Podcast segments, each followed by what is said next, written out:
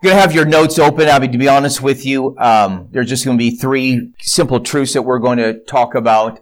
Um, but what I'd like to do is I'd like to be able to take this session and I'm going to take the entire marriage relationship, all the different nuances in communication. I'm going to take all of those and I'm going to put them off to the side. Right now, gentlemen, I just want to preach to us as men. I want to be able to help us individually so we can be the Christian we need to be. If we're the Christian we need to be, we'll have the capacity to be the mate that we need to be. We've got to be the Christian we need to be. Hebrews chapter 12 and verse 1. You know it. I'm just going to read it quickly.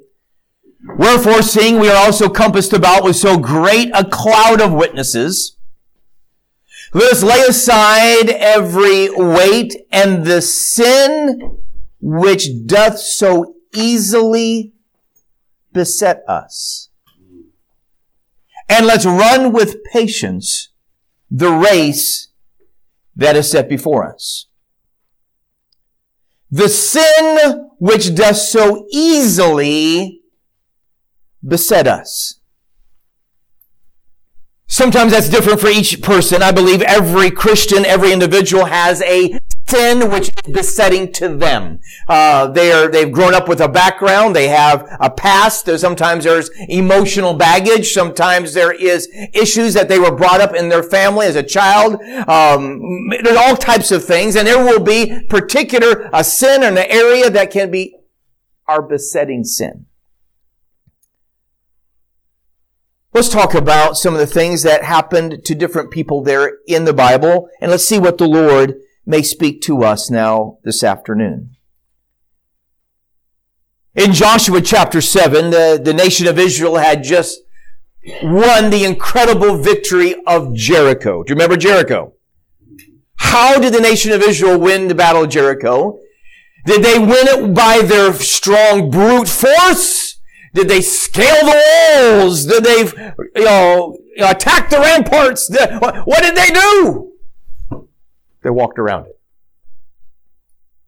Simply walked around it. And the seventh day, they walked around it. What, how, what did they do? How did they win? They were obedient. You see, there was someone that Joshua spoke to at the beginning. The captain of the Lord's host. Remember, Joshua, he said, hey, whose side are you on? No doubt with his hand on the sword. Who are you? Whose side are you on? I like the, I like what God incarnate said at that time. He didn't answer. I'm not on anyone's side. Are you on mine? I'm the captain of the Lord's hosts. Here's some things we need to do. And this is how you're going to win. You can do whatever you want to do, but this is how you're going to win. We're also very familiar with the battle that happened right after Jericho. What was that battle? Ai. Did they win? No. What was the problem? Sin. Sin was in the camp. After the battle, men were killed. Can you imagine the, the trauma? After such a great, amazing victory and then to have such an incredible defeat over something that even, even Joshua said, we're not going to trouble all the people. We'll just send a few. And all of a sudden, to have that happen. Joshua is on his face before God. Sad he wasn't there before the Battle of Ai. You see, the, before the Battle of Jericho, he consult with the captain of the Lord's host. Before the Battle of Ai, you see no consultation. You see no altar. You see nothing. You see a few spies going out, overlooking at it. Oh, hey, if we did this one, we can handle this one. So that's a whole nother sermon in and of itself. He's on his face. And God says, Joshua, get thee up. There's sin in the camp. God cannot go against his word. The Bible says, if I regard iniquity in my heart, the Lord will not hear me. God says, Joshua, I want you to get up. I can't hear your prayers right now. There's sin in the camp. Up! Here's the answer. Sanctify the people. We got to get it sorted out. I can't help to think that this is the reason why many times we do not have personal revival. We are not the man that we need to be. Why we do not have revival in our churches. Why we don't see this, a great movement coming across America as we've seen in years past. Because there's sin in the camp. We can have all the prayer meetings we want.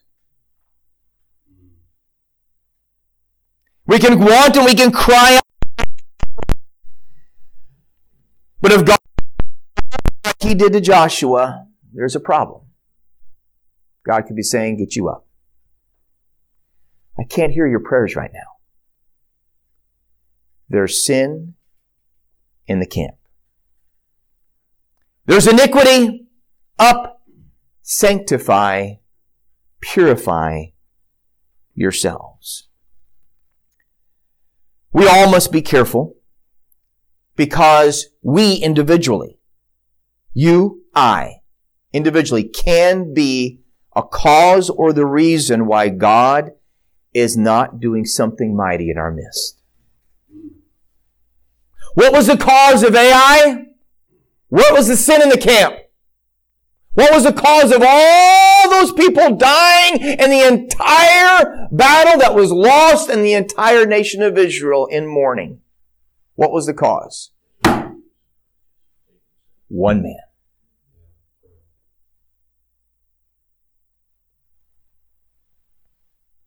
I'm going to give you some three truths, three illustrations, and then some practical applications for us now. Pastor, what time do we need to be done? 1.30? It's about quarter to one right now. Okay. Number one, I would like to say, and that's also number one in your, in your notes there, sin is never manageable. Sin is never manageable. Let me tell you, we try to manage so much in our lives. We try to manage our budget. We manage our schedules. Some of us even try to manage our debt.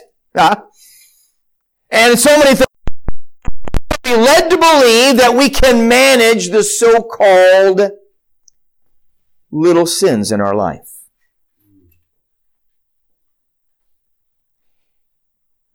Let me tell you, Satan is a liar, as I've already mentioned, and the father of lies. It is impossible for us to manage or control sin. It always controls us. You see so many illustrations in scripture. I think the one of the most obvious is the man, the judge, Samson. I think that's one of the most obvious. Samson, the Bible says, was an incredibly spirit controlled, spirit filled man. Of course, in the Old Testament, the Holy Spirit did not constantly dwell with believers at that time. He would come upon them at special times. By the way, that's something that we need to realize right now at this point and at this dispensation where God has dealing with us right now. I believe and I honestly believe this. When we're in heaven, we're going to receive a greater condemnation because there's two things that the Old Testament Christians did not have that we have today that we do not utilize. And the first thing is the power of prayer. You can go direct, I have direct access to the Father. And number two, the presence of the Holy Spirit. But if you count it up, the, uh, Samson was an incredibly spirit-filled man at special times in his life. The Bible says spirit, spirit came upon Samson, spirit came upon Samson. If you count that up, actually the Bible mentions that the spirit of the Lord came upon Samson more than other, other, any other single person in the scripture. But we all know the story of Samson. Samson somehow got to a point where he thought he could manage his sin. And no doubt he could at the beginning. He could manage it. He can, he can get with the wrong, he had a lady problem. He can get on with the wrong relationships and he can somehow manage it. And it wouldn't necessarily affect him. And when God would still use him from time to time. He would still go out and he would be able to do something mighty for God, even though he knew that was some problems in his life, but he could manage it. Sin always controls. Satan will to put that little hook inside of us and we think, could think for some reason, no matter what it is in our life, no matter what sin that could be our besetting sin, no matter what can be happen, we can many times we get us to thinking that we can somehow manage it. It's okay. He's got that little hook in us and we don't realize that he's reeling us in. We think we can manage it. It's never manageable until finally, Samson, we see that one day, the Bible says he wist not that the Lord was departed. I'm sure many times Samson may have told him that he was okay, that he was in control. But no. We see at the end of, in the end of Samson's life, yes, God did help. And God did use him once again. Thank God for the second chances. Amen. Third chances, fourth chances. yeah. But let me tell you, sin always limits. When God did use Samson at the end, Samson was bound. He was blinded. He couldn't do anything, but God gave him power just one more time, and it was his power that ended up taking his life. One more last. What a wasted life. Let me say that one more way, but in a different way. What a wasted potential.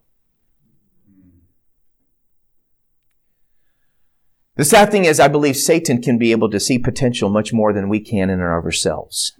Satan can be able to see you he can be able to see your life. He can see your marriage. He can be able to see what God has equipped you with, what God has empowered you with, what God, who God has teamed you up with. And he can be able to say, hey, you know what? If this couple, if this guy, if he really gets caught on fire for God, hey, you know what? Satan says, oh, this guy can be able to do something for God. I'm going to do all that I can to mess him up. And you're going to have this big target up between your shoulder blades. And he's going to do all he can to be able to trip you. He's going to try to get you to fall in sin. He's going to try to cripple your, your potential and to cause you to lose your potential and therefore your effectiveness for the cause of Christ. Oh my. Sin is never manageable. Next. Sin always affects others. Sin always affects others. I'm going somewhere with this. Another line of Satan is that, and it's a lie. You can be involved in a besetting sin and somehow you feel it only affects me. It's okay. It only involves me. Oh no. Never. And as we see even together with the, with the life of Samson, there was always collateral damage. Always. Some of us are the result of collateral damage of sins of our parents, sins of our family, things that have, we have been affected by. Sin always affects others. He loves, Satan loves to take advantage of any failure to ruin as many lives as possible. One of the, once again, another very, very clear illustration is Lot. Remember Lot, Abraham's nephew? Remember the story about there was dispute between their servants, and so Abraham said, choose you one way, I'll choose the other, and, and what did Lot do? He lifted up his eyes and looked upon the plains of Jordan, and hey, this is a no-brainer. Chose himself the plains of Jordan, which ultimately was leading towards, his tent was pitched toward a very wicked place. What was it? Sodom. Yeah. Second Peter chapter 2 calls Lot a vexed man, just man, Christian man, but he was vexed. He was tormented by all. But you know what? He chose to be there. He chose he chose personal prosperity. He chose materialism of the world. He made a sinful choice.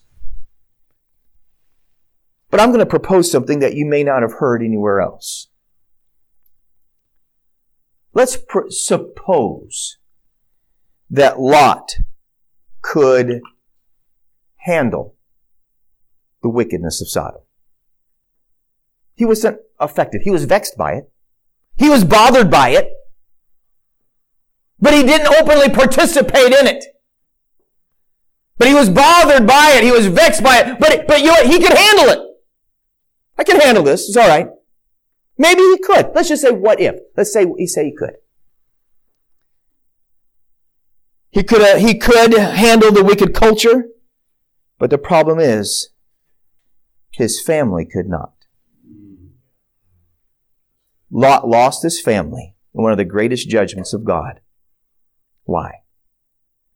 He allowed the world and allowed their influence into his home. And you know what? Maybe he could handle it. Maybe to the wickedness, but he did succumb to their philosophy. Mm-hmm. And later lost his family. Imagine the regret in his after the judgment. Thought about that. Lot had four daughters. I have four daughters. Imagine the regret. He's in the cave. Wife is gone. First two daughters that were married, they're gone. Second daughters, second two daughters, they were wicked. Yeah. Imagine the regret. Sin always affects others. Third principle. Sin's end result is always, answer the word, death. Quote the Bible verse. Sin, when it is finished, bringeth. Yeah. Yeah. We all know that. That's in James chapter 1, verse 14 and 15. Verse 16 actually has another interesting little phrase that comes out of it. It says, Do not err, my beloved brethren. Yeah. The end result is always death. Yes, it can bring about physical death. Thank God we cannot have the everlasting spiritual death, but it can actually bring us spiritual, complete incapacitation. We're not, we're, we've lost our effectiveness. Our testimony's gone.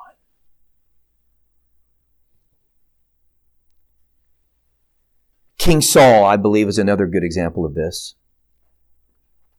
Remember one of the first commandments that Samuel from the Lord told Saul to do. There was a wicked people group that was always afflicting the Israelites. And while they were going through the wilderness on those 40 years, it was that people group that was constantly coming around and they would attack the hinder corners, quarters of the group. That was the older people, the weak, the, the, the weak people, the people that were sick and, and they would attack them and take advantage. And the Amalekites became a very, very hated group.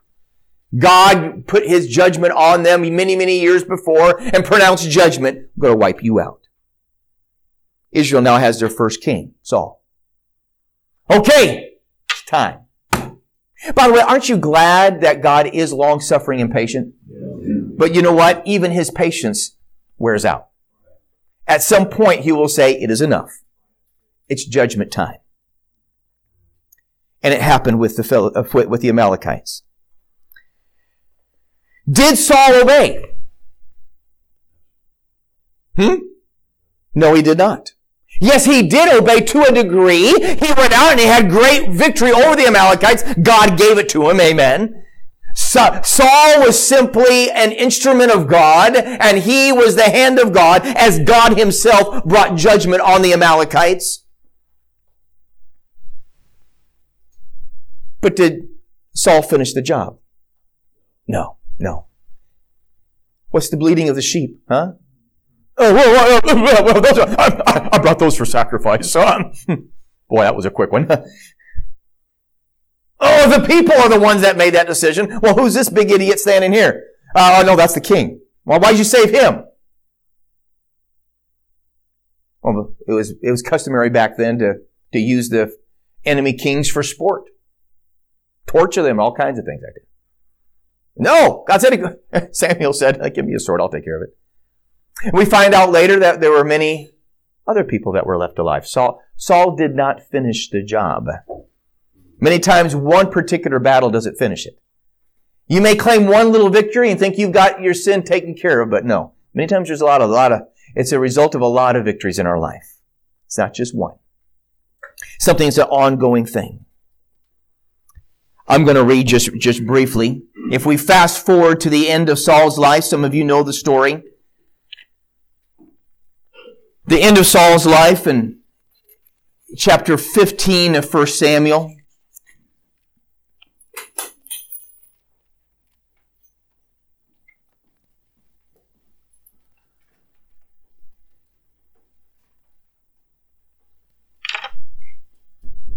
Samuel also said unto Saul, The Lord sent me to anoint thee to be king of Israel. He said, I want you to go and smite them Verse, all the way down to verse 9. But Saul spared, Paul and the people spared Agag, the best of the sheep, the oxen, the fatlings, and other. We fast forward now to the beginning of 1st, 2nd Samuel, beginning of 2nd Samuel chapter 1. Now it's at the end of Saul's life. He's in his, his, in his final battle. Is the battle going good for him? No, he's going to lose. Matter of fact, it was prophesied you're going to die in this battle, and so are your sons. Sure enough, takes it's, take, it's happening. He can see his own armies going. They're fleeing. They're retreating. And he does not want to be taken captive, just like he had taken King Agag. He doesn't want to be tortured and be sport for the enemies of God. So he falls upon his own sword, tries to commit suicide. Somehow it doesn't work, evidently. At least that's the story that's, that's given in 2 Samuel. He sees an Israeli soldier with a uniform come by. Soldier! Yes. I'm the king. Yes, I know. I'm wounded. Finish me. Kill me. I don't want the enemy to capture me. I'm sure with a little bit of irony in his actions, he takes his sword out and he finishes him.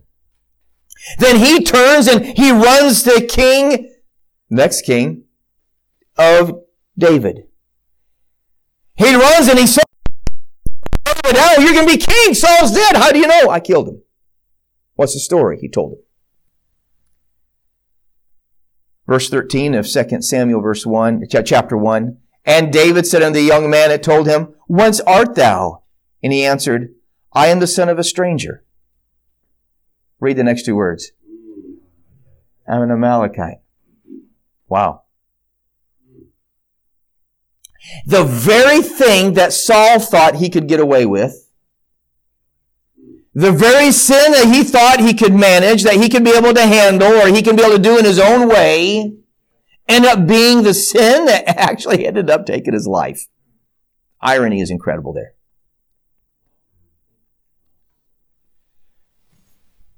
Sin's result is always death. Be not deceived. God is no. Not always is it physical death, but quite often is the death of potential.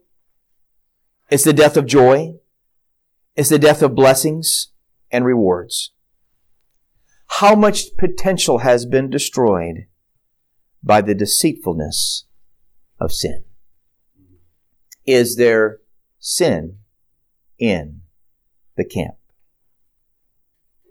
Let me get into some practical applications here. How can we have victory over sin? Well, the answer is we already have it. Amen. It was given to us uh, through Jesus Christ. Romans chapter 6, 7, and 8, and by the way, is very, very clear on that. So why then do we not have victory?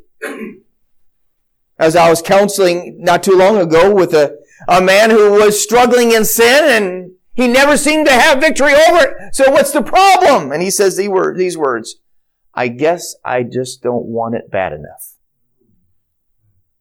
Hmm. And you know what? Many times that is the case. We just don't want victory bad enough. We do not use the resources that God has given to us. We have, as we've already mentioned, I don't want to be redundant, but we've already talked about the, the armor that we need to put on. We've talked about sin in general. Now I'm going to be a little bit specific. The title here that I gave this session is The Sin Which So Easily Besets Us. They've talked about it. Marriage flame quenchers. Oh, this is a biggie. Yeah. What's the sin in your life that's besetting? Could it be the abominable sins in God's eyes, such as pride. we don't think of that as bad. But could it be pride? Could it be a lying tongue? Could it be anger? Although I will say, though, through my experience of counseling over the last several years, I would have to say the besetting sin for many of us men is in the area of moral purity. Purity of eyes, mind, and heart. Although we would say we would never necessarily engage in wrong physical impurity, although some have. And God has given grace and help, and God will. But many times it's the sins of moral purity against our eyes, our mind, and our heart. Once again, God has already provided victory, but how do we do our part? The answer, to be honest with you, is very simple, but it's very hard to live out. Have you noticed that really the, the spiritual walk is very simplistic. God, and, and by the way, we need to thank God for that. Thank God salvation is free and it's simple, easy to understand. The spiritual life is really very, very simplistic. We're the ones that make it very, very complicated. Uh, do you mean we really need to do, uh, I don't necessarily see thou shalt not on that one. Okay. Well, I don't know about this. And we start making it all complex. Remember the Pharisees, they had such a complex system. You know, how many steps you could be able to take on the Sabbath day and all of this. They start adding laws and the legalistic, all the issues that are there. When the truth is, the Bible is very we need to live the Christian life. The fact is, we don't do it. To me, the answer is, especially in the area of moral purity, to starve the flesh and feed the spirit. Starve the flesh and feed the spirit. It sounds easy, but it's hard to do on a regular basis. With God's help, we can. By the way, with God's help, we must. We must be men of moral integrity. And nothing, nothing will destroy a marriage. Nothing will destroy the relationship between you and your wife. Nothing will, see, there's no way a woman will ever understand and be able to rationalize moral impurity with her man. That is such an absolute complete violation of the love that is supposed to be there. How could that even be possible? It does not resonate. We know the illustration of the two dogs. You remember that? You know, I'm sure sometimes the pastors like to overuse a lot of illustrations. You know, you know the illustration. What is it? You, have, you have two dogs, and they're always fighting. And uh, which is the dog that wins? Is the dog that what? Yeah. It's the one that you feed the most. Yeah. It's an overused illustration but oh, how true it really is. How do we starve the flesh? How do we starve it? Titus chapter 2 says, by denying ungodliness and worldly lusts, we should live soberly, righteously, and godly in this present world. How do we starve? How do we starve the flesh? There's many different ways, and I don't want to necessarily come across as I've got it all taken care of, I got it all covered, and I'm going to take care of all these things, and you just put this little recipe in a little jar, stir it up, and drink it, and hey, you got it. No. But one of the main areas that we can starve it is how it comes in we need to guard our eyes. There's plenty of things that we can deny access through our eyes. We know the verse there in Psalms 101, I will set no what? Before mine eyes. Realize the second part of that verse. I hate the work of him that turn aside. It shall not cleave unto me. The problem is, is that we do not hate things bad enough. We do not hate the sin. We do not hate it. As a matter of fact, we kind of like it and we kind of enjoy it. We don't hate it. We don't hate it for what it really is and for what it really does. Oh, let me tell you, it's an addictive mess that you end up trying to deal with and trying to counsel with years and years, years later. It's a, it's a thing that hardly can ever can be completely overcome. It's a mess. By God's grace, it can, but let me tell you. Oh, how we need to be careful. We need to deny and guard our eyes. We need to deny the ungodliness and worldly lust, as the Bible says here. There's, you know what? There's some things that we can live without. We need to be careful with our TV. We don't need to go, we don't go into detail. We don't need to give you illustrations. Every one of you know it. It's a mess. I'll be frank with you. Now, I'm not against it, but I do not own a TV. I'm not against TVs. I'm not one of them. All right. But I don't own one. Why? Is it because I can't manage it? No, I can, but to me, it's a time waster. And what I'll end up doing is I'll end up sitting down and I'll end up watching something stupid. Or I'll end up regretting later. Or it'll be a total and absolute complete waste of my time. You know what? If it works for you, great. No problem. But for me, it doesn't. I want to guard. I want to guard. You know what? And there's just some things that you can't live without. Just don't go to those areas. You know the stations, you know the programs, and you know the little shows that can show that. You know, you know all the things that I'm talking about that you can be able to appeal to the flesh and cause you to be able to get an emotional, ecstatic high. And boy, you watch it and it's good, well, it's interesting and all of that. And Satan says, got the hook in. It can't be manageable. It can't be managed. It will control you. It never affects just you. It affects everybody. End result is always death. Death of potential, death of joy, death of all the things I gave in my list before.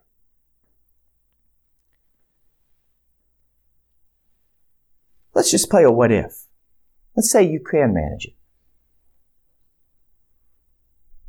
I doubt it. But what about your family? What about your son? What the influence on your daughters? About your wife? I'm going to give you an incredible statement right now that I heard many, many years ago, and I've never forgotten it. Satan knows nothing of entertainment. All he knows is indoctrination. Satan does, knows nothing of entertainment. All he knows is indoctrination. Let me tell you, He's waving something in front of you that you may think is entertaining, but you know what? He's indoctrinating you. He's desensitizing you. He is putting an agenda in you, an agenda in your wife, an agenda in your family, and causing them to be able to have a different kind of perspective, a different kind of worldview, and all of a sudden you wonder, why is my marriage going crazy? Why is my children going crazy? And why are their marriages going crazy?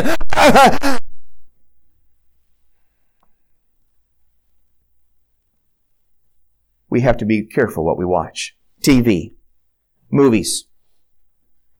All right? I don't go to the movie house. Oh, I don't do that anymore. We're against it. Okay, great. What's what's on the Netflix? All right. I mean, come on. Oh, right, DVD cabinet, and you can look at all of those. Yeah, I don't know that bad stuff. Of course, we know hardly anyone has a DVD cabinet anymore. Some of you have old VCR tapes, okay? Okay, wait, we need to get the next generation here. But you know what? All of that is live streamed. The trash is so available. Untrackable unreceded. Years ago, if you wanted to get into stuff like that, you had to go into one of these sleazy little places and they would stick stuff in between a magazine, uh, uh, a magazine in between uh, the newspapers and you'd walk out with it rolled up. Oh, I got a newspaper. you don't have to do that anymore. You can get it right here. It's accessible. Just because it's accessible doesn't mean it's right the internet, books, magazines, all that can never be managed. We got to guard our eyes.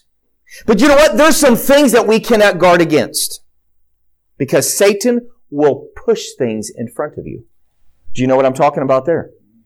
You can try to live a godly, honored life and you can try to make sure you guard things and guard your eyes, making sure that you do not watch this or see this or come near this or all of that. But still, there's going to be stuff that's pushed in front of you. What are you going to do then? Bounce your eyes. Bounce your eyes. Satan's going to push stuff in front of you. He's going to push a billboard in front of you. He's going to have, while you're at the mall, you're all of a sudden going to see one of those stores. Well, okay. Or, or you're going to have some, some, some girls walking in front of you, and all of a sudden you're going to, uh, oh, uh, well, we don't want to go there. Right? Bounce your eyes. Bounce your eyes immediately. And by the way, this will can, can become an incredible, wonderful habit. teach your eyes. The bouncing must be immediate. Got to starve the flesh. Satan pushed something's in front of you. You see something. All right? Immediately go away. The second look is the sin. Bounce it. Get it off. Must be immediate. Job chapter 31. I have made a covenant with my eyes. What for? Why? Why then should I think upon a maid? Same verse. Eyes, thinking. We know that. But it's kind of a duh. The Bible has to put it in black and white, you know? And you know one thing? This is the oldest book in the Bible, the book of Job. So guess what? It's not a 21st century issue.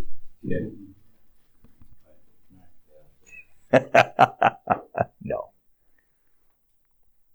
There's a direct connection between the eyes and the mind. Oh, how we need to be careful. We need to instill character in our eye, in our life. Instill character and be people of integrity. Guard our eyes, bounce our eyes. Number three, control the mind.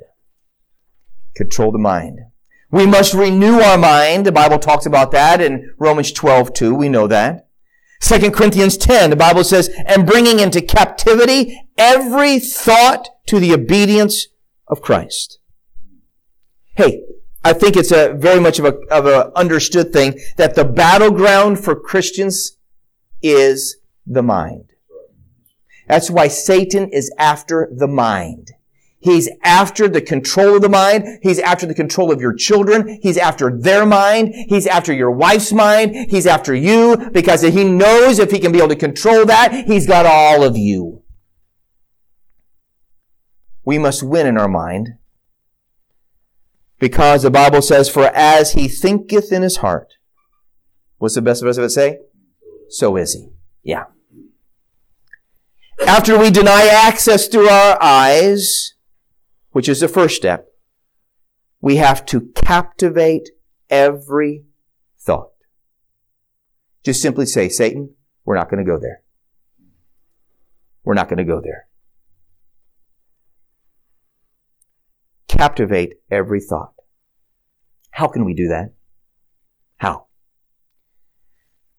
Here's some things that I do.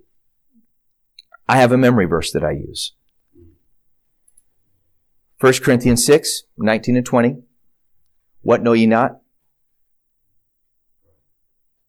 Temples, your body is a temple of the Holy Ghost, which is in you, which ye have of God, and ye are not your own, for ye are bought with a price. Therefore glorify God in your body and your spirit, which are God's. You know what? You have a thought that comes into you, and that in there, and you'll think, where in the world did that come from? There's some things that you can build up, yeah, but there's also things that he will push there. Satan, we're not going to go there. You have a Bible memory verse ready there.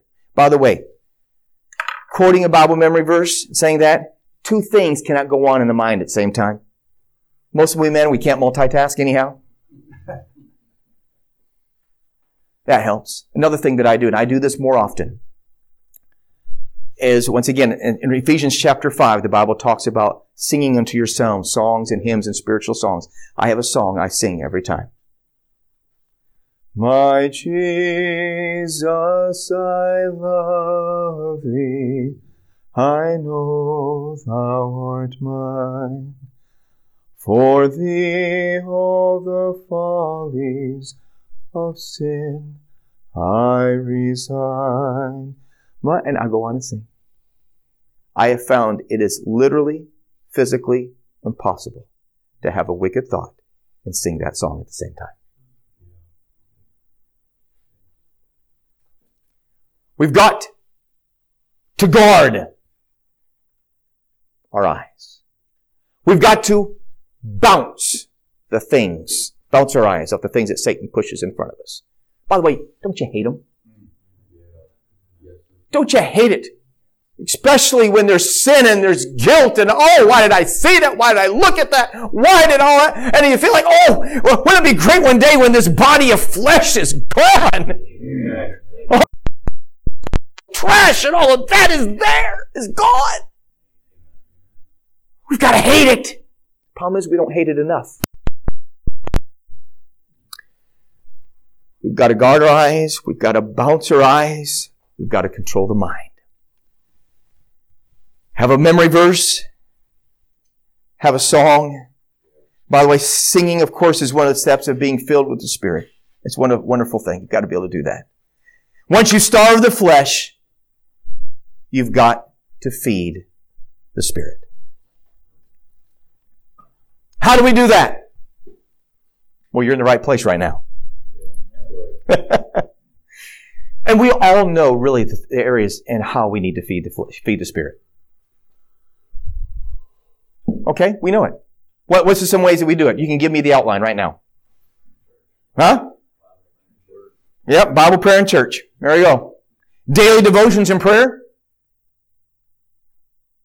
How are we doing? How are we doing today, this morning? And we wonder why that we get tempted throughout the day. We wonder why temptations seem to have an inroad into us. Wonder why we end up falling and taking that second look.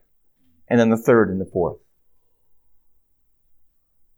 Not captivating every thought to the obedience of Christ. It's because the armor's not on. Second thing, daily surrendering your will to God daily surrendering, daily surrendering. You know, that's all part of that being that living,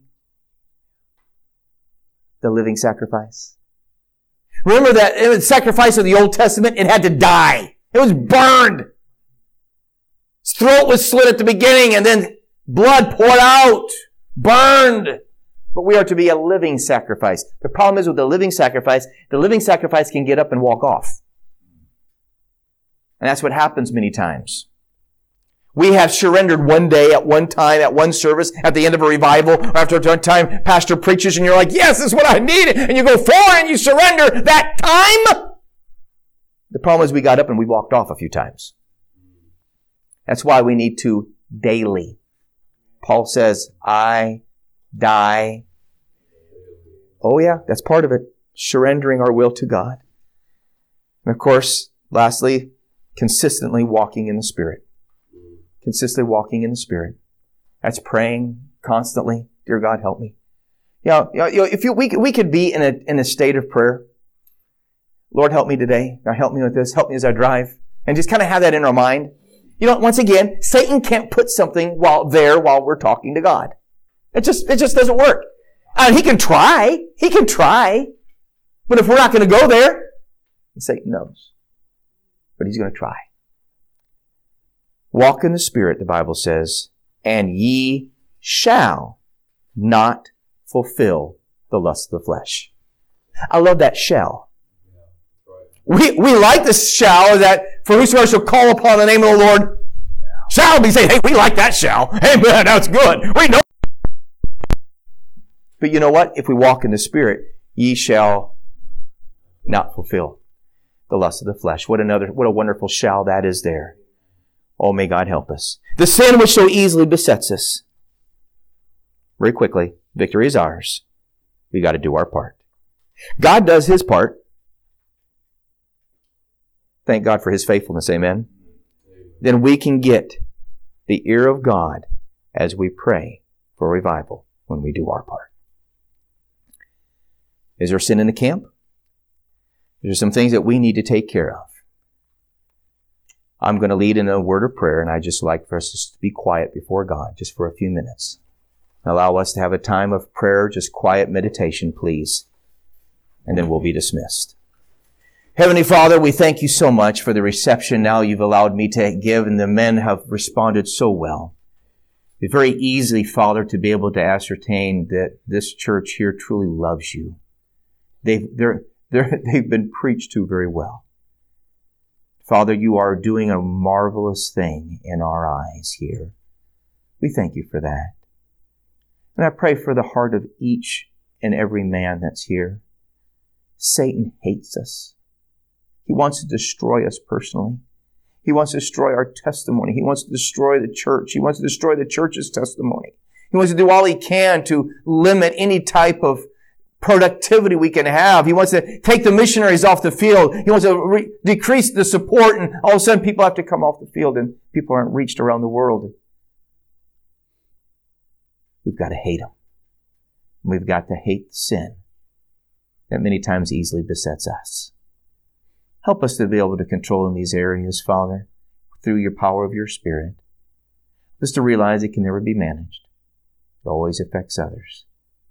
And there's always a death involved of some sort. I pray, Father, that you would help us today to claim the victory you've already provided and to live in that victory and live in, live in the power of your resurrection. In Jesus' name, amen.